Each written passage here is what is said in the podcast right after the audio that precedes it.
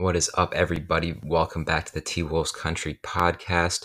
The NBA draft is tomorrow, and we got a lot of Timberwolves things to talk about.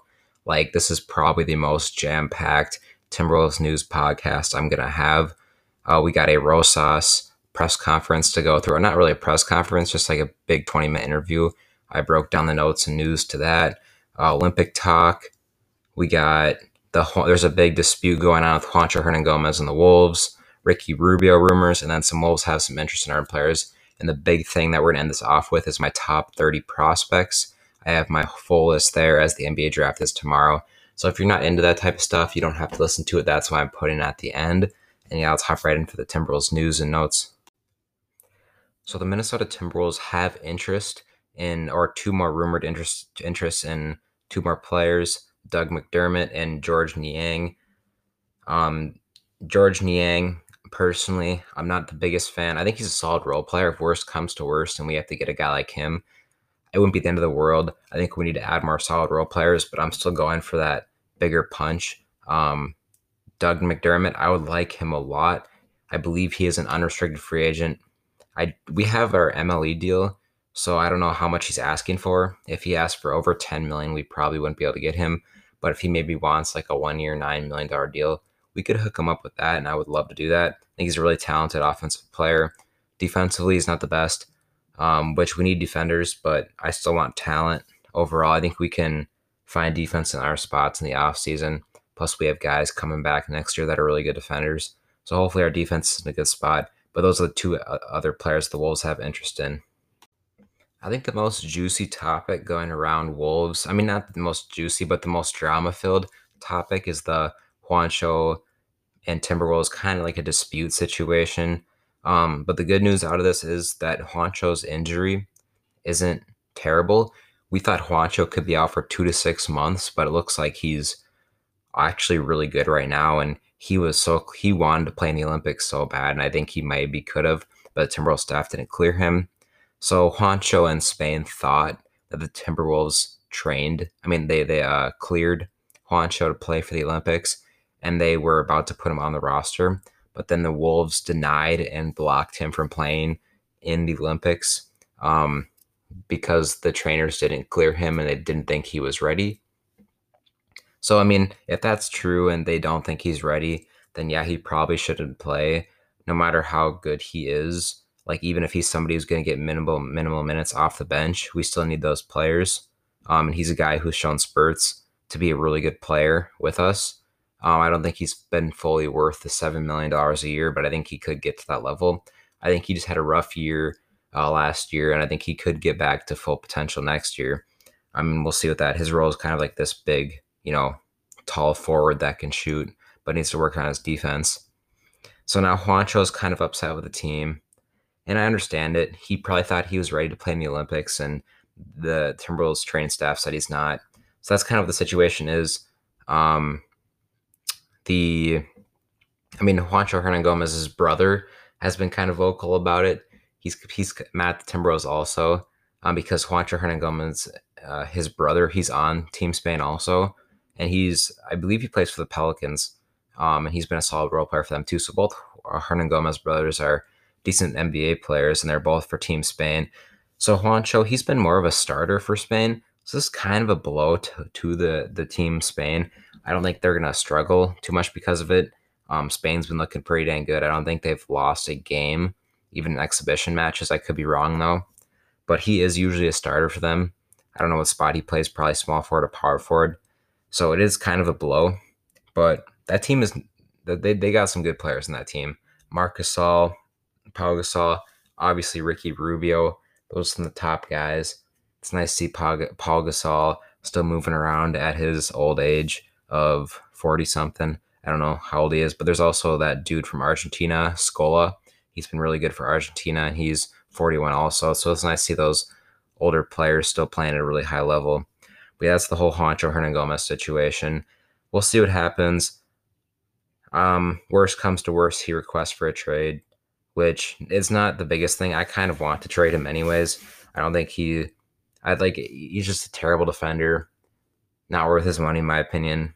I think it could be time to move on from him. We'll see how upset he is with this in the coming days. All right, now we got a lot of news and notes to talk about.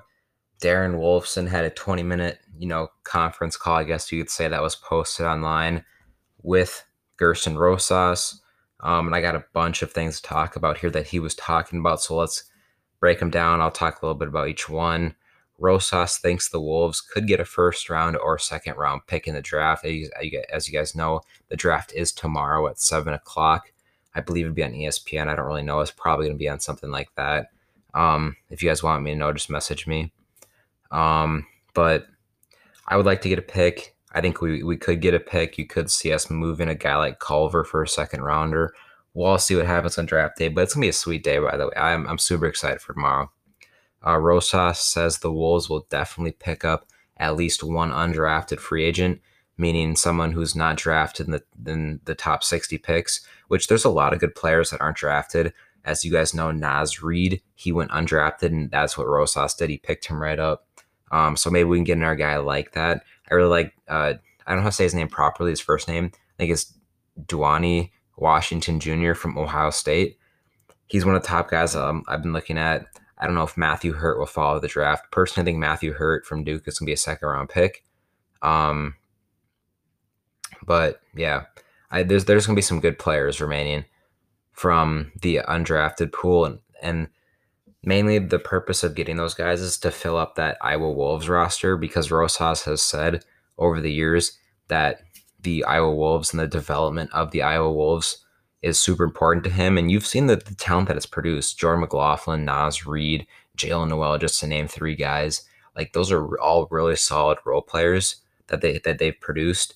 Um, and they want to keep doing that. Speaking of the Iowa Wolves, they're still trying to fill that spot. They haven't found a coach.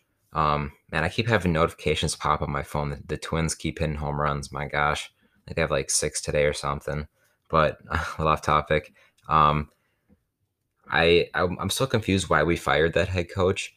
I mean, the Iowa Wolves were really bad last year. Like they, I don't even know if they won a game, but the talent that the Iowa Wolves has been producing has been just absolutely insane. And not to mention the Iowa Wolves produced uh, oh, what's his name? Cook. He he's he's signed with the Pistons right now, and then Charlie Brown Jr. He's also signed with the Thunder. So our team, the Iowa Wolves, produced two NBA players already in this last year. I just understand the firing of that head coach, but we're trying to fill that spot. Maybe Finch just wants to bring in his whole new staff, which to that point I would understand a little bit, but I still think the right move would be to keep that coach who's been producing this talent. Anthony Edwards and Jaden McDaniels have been working out at the facility all summer. Um, I think Anthony Edwards has a camp coming up, so he'll be playing in that. That's either I think that's like one of the first days of August. Like he's got a bunch of kids coming um, to play basketball with him and stuff. He's gonna help him out, I guess, because um, a lot of players do that. That's pretty cool that they've been working out together. Um, Cat, D'Lo, and Malik, and all the other veterans have been really committed to off-season basketball. Talking about Cat though, the, the primary person Rosas highlighted was Cat is super committed to winning and he's in the best shape of his life, which is really nice to hear. Karl-Anthony Towns, if you see photos of him right now, he's super he's he's slimmed down a lot. He's probably lost already like 10 pounds. He he's lost a lot of weight, which is I'm glad with that because if we do acquire somebody like Miles Turner and he can go play center and then Towns can run power forward, that'd be really good so he can be a little lighter and move quicker. But overall, just him getting the best shape of his life, according to Rosas, is really, really good news in my opinion. Anthony Edwards' injury is coming along really well. Apparently, he's been bouncing off the walls and potentially doing a little too much compared to what he's supposed to be doing. If you guys watched the Twins game actually yesterday, he threw out the first pitch. That's definitely not bad. I'm not saying that's over the line, but he that was pretty cool that he threw that out. But um, according to Rosas, he's he's just been super energetic to get back, which is nice to see though and he's ready to be 100%. He should be soon. Naz Reid, his injury's coming along pretty well. Um, his was just a, a, strain. It wasn't really anything bad. It's just a little leg strain. Um, I'm sure he's 100% now, but nothing will happen. He'll play Summer League um, because I, I know Rosas wants to use all those guys and Finch wants to use all those guys in Summer League. Jarrett Culver is close to 100% health wise. As you guys know, he had surgery at the end of the season on his foot, I believe. So he was out for a while and he had injury problems this whole season, starting with his ankle and then a foot again. You know, he had to have surgery that took his season out. So he didn't play that much this year. Um, but he's close to 100%. That's good. And the last big news that I got from that conference was Jared Vanderbilt. The qualifying offer will be sent to him this week. If you guys didn't know, he is set up to be a restricted free agent. What we should be looking for is the Timberwolves offering him the the offer sheet, meaning he will become a restricted free agent, and then the Timberwolves can sign him. If the Wolves decline the offer sheet or they just don't send it out to him, that means they probably don't want him and he'll become an unrestricted free agent. But I know we want to keep him. I know they want to. So that will happen this week. I'll be posting about that and talking about that. But it's going to be good to get that guy back. That's it from the news and notes from the Rosas and Wolfson press conference. The NBA play-in tournament is going to be coming back next year. If you don't know how the play-in tournament works, it's basically a tournament at the end of the season to figure out which teams are going to be placed in the seven and eight spots. And the tournament is, is played between the seven, eight, nine, and tenth seed. Um, Timberwolves will most likely be within those ranges, so the Timberwolves will most likely be included in this year's upcoming play-in tournament. so that should be interesting.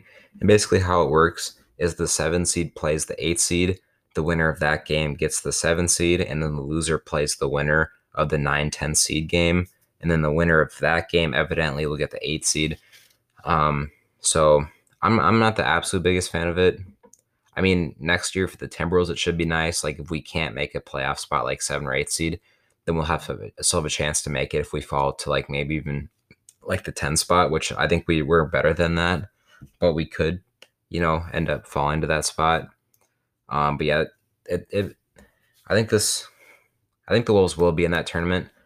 I don't see us being better than the seven seed, and I don't see us worse being, I mean, being worse than the 10 seed. So yeah, I think we'll definitely be included in that tournament. And it should be an interesting one too. The NBA does make a lot of money off those, those tournaments. All right, last like Timberwolves related segment. We're talking about the Olympics and then the Timberwolves players and their teams and how they're doing. Josh Okogie in Nigeria, they're off to a pretty rough start, 0 2. Um, I don't think they're gonna place. I don't think they're gonna get a medal this year based off those two games. I think it's possible for them to still get that because these are just seeding games still. But I really don't think they're going to uh, get a medal this year, unfortunately, which sucks because they had a really good start to the year with the two wins. Um, I can't remember the second. I think they beat Argentina. I can't remember who they beat actually. As Argentina and obviously USA in that first game.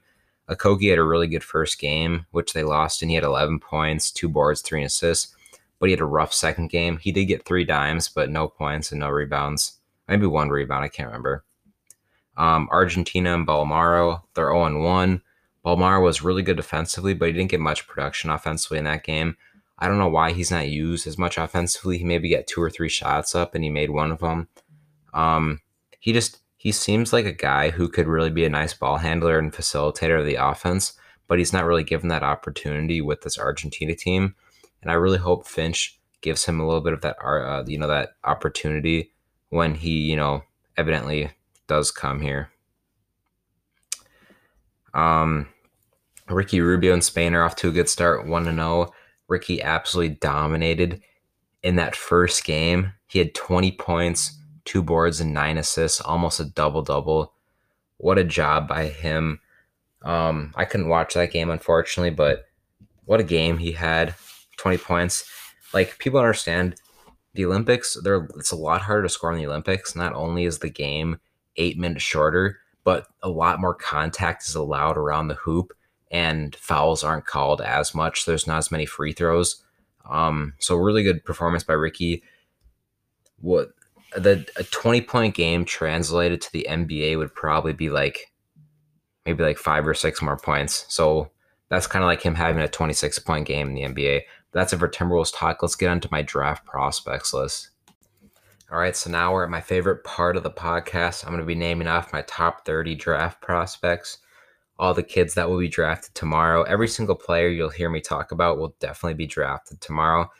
Um, so yeah, let's hop right into this. And if they're not drafted, then the Timberwolves better pick them up. But yeah, all these dudes are gonna be drafted. Top 30 picks. I could see a few of them falling in the second round, but overall, most of these dudes will be first rounders, obviously. Um, yeah, let's hop right in. Again, if you're not looking for this type of content, you don't have to listen if you don't want to. But yeah, top 30 prospect. Let's start out. My explanations, by the way, they'll get better as we go on. Um, I'm not going to talk too much about the bottom guys that I have here, but I'm going to keep, you know, talking more about the higher prospects once we get there. At number 30, Josh Christopher from ASU. At number 29, the super raw prospect, Ziaire Williams. At number 28, the shot blocking machine, Isaiah Jackson. At number 27, we got Nah'Shon Hyland. At number 26, we got Miles McBride. At number 25, we got the sharpshooting Chris Duarte. I think that's how you say his name. I might mispronounce some of these dudes' names, by the way. At 24, we got the great scorer Cam Thomas. At 23, we got Usman Garuba. I think that's how you say his name.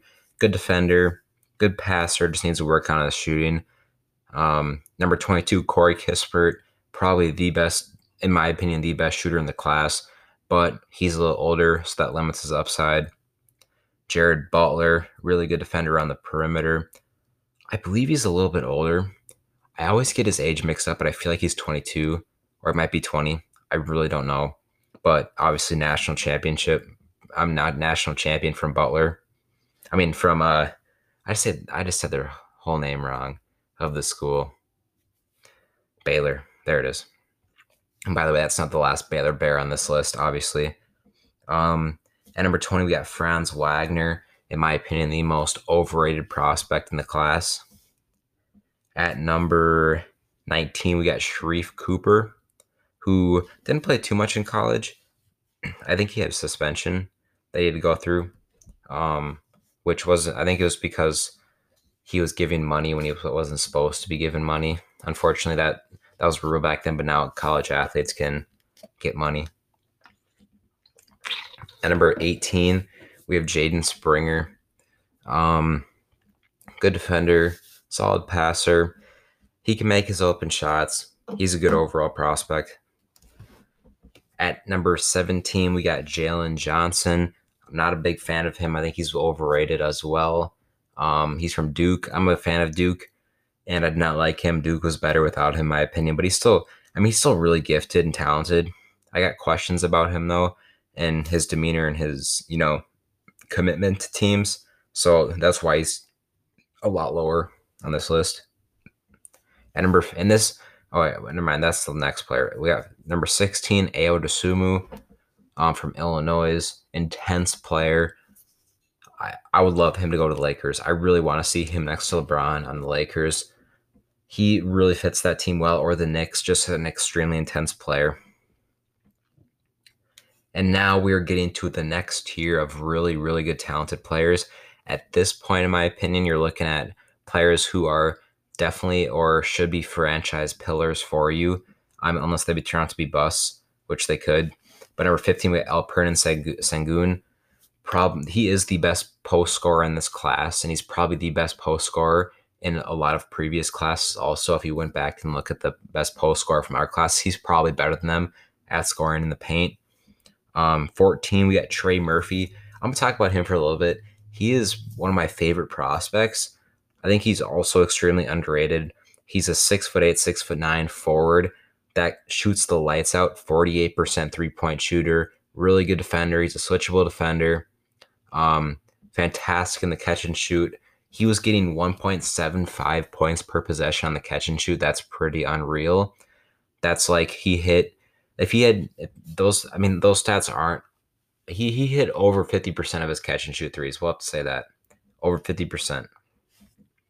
Number thirteen, we got Josh Giddey, probably the best passing talent. I wouldn't say best playmaker in the class, probably just best natural passer in the class. He's kind of like a LaMelo Ball in that sense, but he doesn't have other ca- characteristics characteristics as LaMelo did coming in. Number twelve, probably the most underrated player in this draft. Tre Mann. He he draws a lot of similarities, as my guy James Adams says, to D'Angelo Russell, and I agree with that. He's a really good. Uh, he can operate in the pick and roll really well. One of the best shot creators, in my opinion, in this draft class. I mean, he's just that effortless shot coming off screens. Um, and he's kind of like a D'Angelo Russell in the sense where You don't know how he keeps his balance so well and how he gets the shot off so effort effortlessly. And you see that a lot from D'Angelo Russell. You don't know how he makes those crazy shots coming off screens with having perfect balance, it seems like, and that's really rare talent in my opinion. He has that. At number 11, we have Keon Johnson. He broke the uh, record for vertical at the NBA draft combine of over 48 inches. That's a whole four feet he jumped in the air. That is insane. Um, um, I was pretty shocked. I mean, I knew he was athletic as heck, but I didn't think he was going to break the record. He's one of the best perimeter defenders in the class, also. But offensively, he's still got questions. He's got to work on his shooting a lot. Um, that's probably the biggest thing he needs to do. If he can become a good shooter, man, he'd be good as heck. Number 10, we got James Bouknight, one of the best scorers in the class. He had some efficiency questions last year, but I mean, he was dealing with an injury at the end of the year, and it's college. I get it. Anthony Edwards also had efficiency questions, and he kind of did in the NBA too. Second half of the year, Anthony Edwards, not really though. At number nine, we got Kai Jones, elite lob threat, good defender. He's somebody I really want the Kings to draft, and that if the Kings don't take him at number nine, I bet the Hornets definitely will at number 11. Number eight, Moses Moody, probably the best strictly 3 and D uh, prospect in this class. He's so good in transition on the three ball. He knows how to defend really well also. He's one of the guys I'm a big fan of in this class from Arkansas. At number seven, number seven, we got the last Baylor Bear on this list, Davion Mitchell. Um, he's kind of like Donovan Mitchell, except for he's going to be a better defender most likely. He's he's a little bit smaller. He's only six foot, um, but he's just a lockdown perimeter defender, probably the best perimeter defender in this class. I think you can make an argument for that. He's a really good three point shooter. He thought he shot forty four percent from three last year. Um, looks like he's really developed his shooting a lot, which is nice. Number six, we probably have one of the more raw prospects, Jonathan Kuminga. Um, he wasn't he, he he's super young, so I'm gonna give him time, but he's gonna be a developmental piece in my opinion. He could be a boomer bust, but I think he's gonna have a underperforming rookie year compared to most fans, and I'm gonna expect it. I think he's gonna be super raw coming in, and I think he's gonna have to play through his failure, and and evidently he will become a really good player in my opinion. It's just gonna take time with him that's why he's lower on this list. Um, if he he wasn't so raw, then he maybe would even be the fourth best prospect in this class. But just the fact that he's this raw and obviously Young didn't have the best year with G League Ignite, inefficient. Um, that's why he's down at number six. At number five, one of my favorite prospects, Scottie Barnes. He's going to change your defense with how intense he is in that end. He is the best player in transition in this class he's kind of like a Giannis in that sense with the strides he takes. He's like he's like a light Giannis. I'm not going to say he is Giannis because he's not. I don't think anybody can draw that comparison to Giannis, but he's like a poor man's Giannis. We'll say that. At number four, we got Jalen Suggs, really good two way guard um, from Gonzaga. I think his shot needs a little more work. He was a decent three point shooter. I would like him to become a good three point shooter. Um, but he's one, he's he is the best leader in this class. I think a team like the Raptors taking him would make a lot of sense. Personally, I want Scottie Barnes to go there, even though I think Suggs is the better prospect coming in. I just for Suggs in Toronto having a whole country behind the back, his back, I think he's the perfect guy to have that happen to him. At number three, we have Evan Mobley, the best defender in this class, as my guy James Adams says, the best center prospect since Karl-Anthony Towns. Uh, obviously, Minnesota Timberwolf. Um, but yeah, Evan Mobley, he's gonna be a stud. I could see him averaging two blocks a game in his rookie year. I bet he goes number three to the Cavs. I think that pick's almost locked in at this point, but there's obviously still a chance of something else happening um, because those things always happen. At number two, we got Jalen Green, the best scorer in this class. Also, one of the most athletic players in this class. He's just a highlight reel in transition. Um, really good scoring guard. It's it's funny because he does have shoot like shot. He has he's questions. He takes a lot of bad shots, but he's super efficient. like if you look at his stats, his stats are actually really efficient. Um, I I don't have his stats right now, but he does not seem to have efficiency problems, and the fact that his shot selection isn't the best is really crazy to me. And then number one, obviously, Cade Cunningham, the best prospect in this class. Um, he's good at almost everything. His one big problem coming, in my opinion, is his turnovers. He's a little careless with the ball sometimes, and he needs to do a better job of taking care of the basketball. But he's one of the best playmakers in the class. He's one of the best scorers in the class. He's a great defender. I'm not gonna say he's one of the best defenders, but he's a really good defender. He can defend one through four, and he can also play one through four uh, offensively. Like if you have a guard on him, he's gonna take that guard into the paint, and he's just gonna work in the paint all game. So you have to put a forward on him like a Jayson Tatum. Um, you can't just go on and put some point guard on him like a DeAndre Russell, obviously, because he's just gonna bully that dude in the paint. But that's it for my top 30 prospects. That's it for this podcast. Also, hope you guys enjoyed. Oh, I hope you guys enjoyed. Um, yeah, thank you guys for listening. See you guys next time. Peace.